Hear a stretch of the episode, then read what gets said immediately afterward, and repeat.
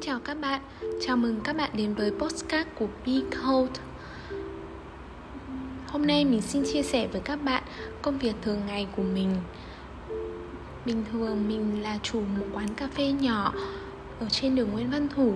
Hàng ngày mình sẽ đến quán test cà phê với các em nhân viên Làm bánh mới, tạo ra những công thức bánh mới Và nói chuyện cà phê với khách công việc của mình chiếm trọn thời gian từ 7 giờ đến 10 giờ tối. Vì vậy đợt dịch Covid vừa rồi hai tháng liền quán tạm dừng đóng cửa.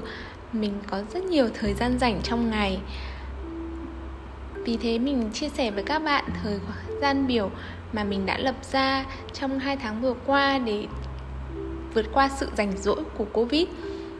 Uhm, Ban đầu thì mình cũng có rất nhiều thời gian rảnh ngoài việc nghiên cứu về cà phê, ngoài việc nghiên cứu về công thức làm bánh, về các clip nấu ăn, thì mình có rất nhiều thời gian để đọc sách, để xem phim.